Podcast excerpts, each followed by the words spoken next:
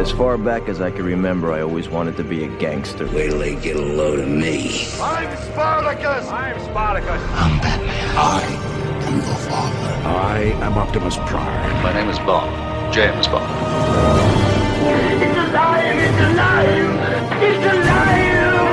You shall not pass! Here's Johnny. Some men just want to watch the world burn. I'm only human, Harry!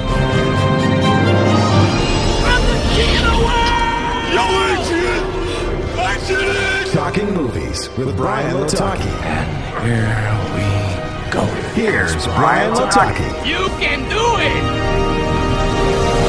Hello, friends, and welcome to Talking Movies. I'm Bryan Lataki, and today I went back to the theaters for James Gunn's The Suicide Squad. What's it like living life as a punchline? But all it would take would be one blessed act of rebellion for you to restore your dignity in its entirety.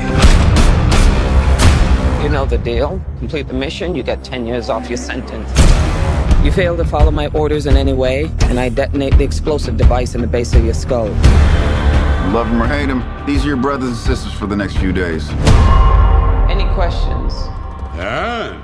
Yes, that is your hand. Very good. We're all gonna die. I hope so. Supervillains Harley Quinn, Bloodsport, Peacemaker, and a collection of nutty cons at Belle Reeve Prison join the super secret, super shady Task Force X as they are dropped off at the remote, enemy infused island of Corto Maltese. Written and directed by James Gunn, The Suicide Squad stars Margot Robbie as Harley Quinn, Idris Elba as Bloodsport, John Cena as Peacemaker, Joel Kinnaman as Rick Flag, and features Michael Rooker, Viola Davis, Nathan Fillion, Jai Courtney, Flula Borg, and Pete Davidson. It came as a bit of a shock to a lot of people when DC not only announced that they were already rebooting 2016's flop Suicide Squad, but were doing so with the likes of James Gunn at the helm. Gunn already had a reputation for taking less known characters and making them household names. For example, see Drax, Star Lord, Gamora, and the rest of the Guardians of the Galaxy. This iteration of the squad doesn't quite reboot, but almost a spiritual sequel, reusing characters from the 2016 version, most notably Amanda Waller, Harley Quinn, and Rick Flag, while introducing a new ragtag group of career criminals turned potential heroes. So, knowing what we know about DC and their inability to string together a decent character driven movie, how did they do this time around? Well,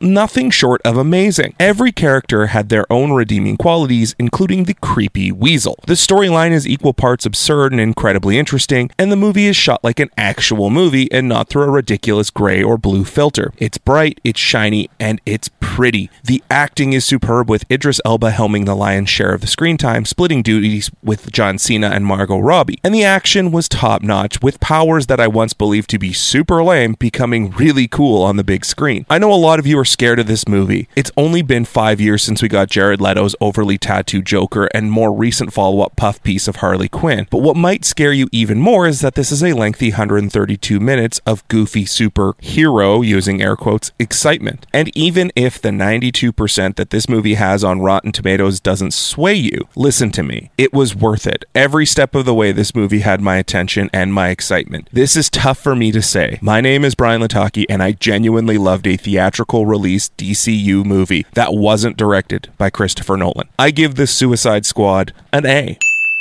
With the code red ending, it's time to look your best for the summer heat. Hit up Nick at Swish Barbershop at 844 St. Mary's Road and book today by visiting boybarbernick.com. I've just been handed an urgent news story.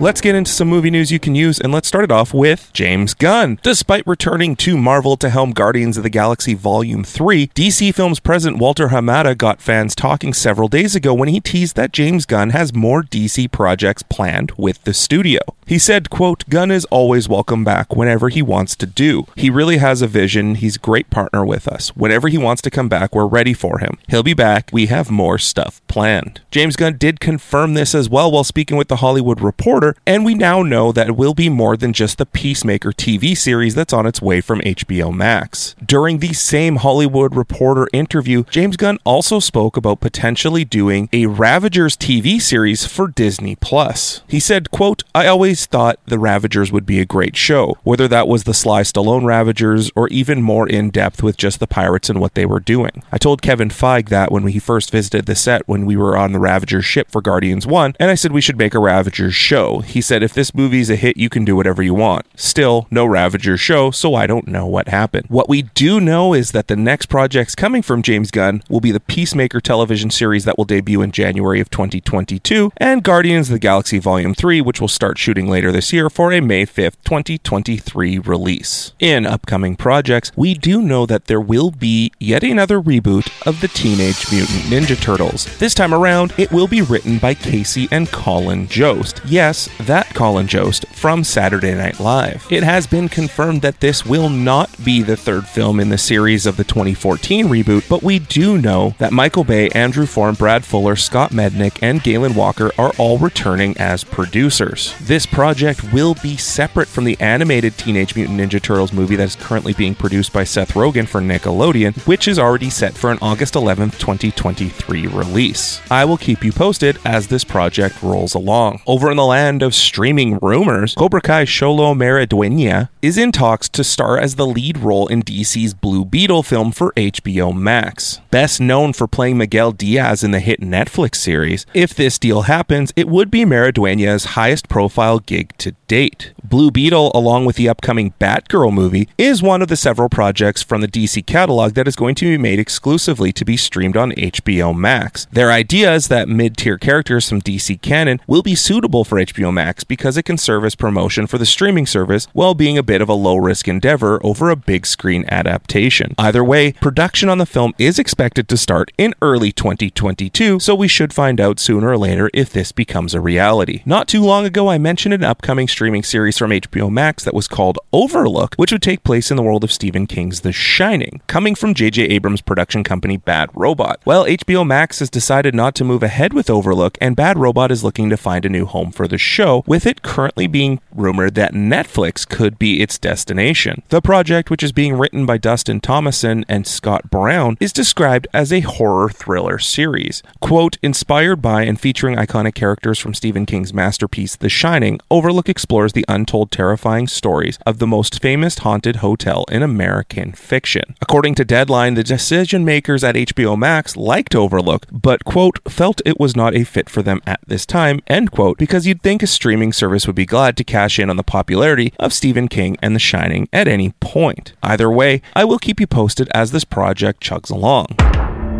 And speaking of Netflix, it was announced that actor Luis Guzman has officially been cast as Gomez Addams in the upcoming Netflix series Wednesday. The project is a live action series, which is a sleuthing, supernaturally infused mystery charting Wednesday Addams' years as a student at Nevermore Academy. Wednesday's attempts to master her emerging psychic ability, thwart a monstrous killing spree that has terrorized the local town, and solve the supernatural mystery that embroiled her parents 25 years ago, all while navigating her new and very tangled relationship at Nevermore.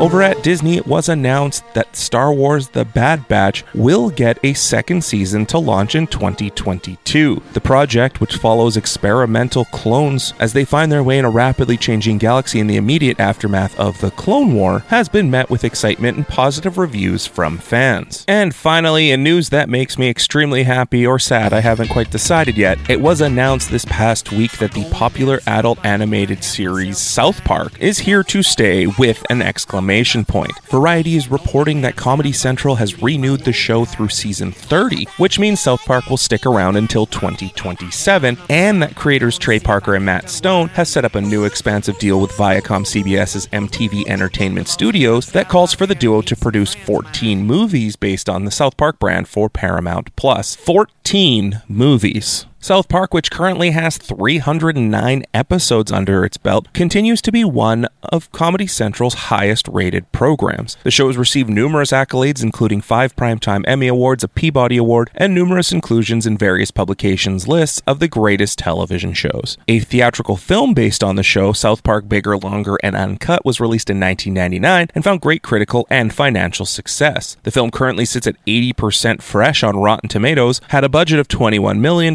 while going on to earn $83.1 million worldwide. That's it for this episode of Talking Movies. Follow me on social media at Talking Movies PC, and as always, nobody likes to show off unless what they're showing off is dope as fuck.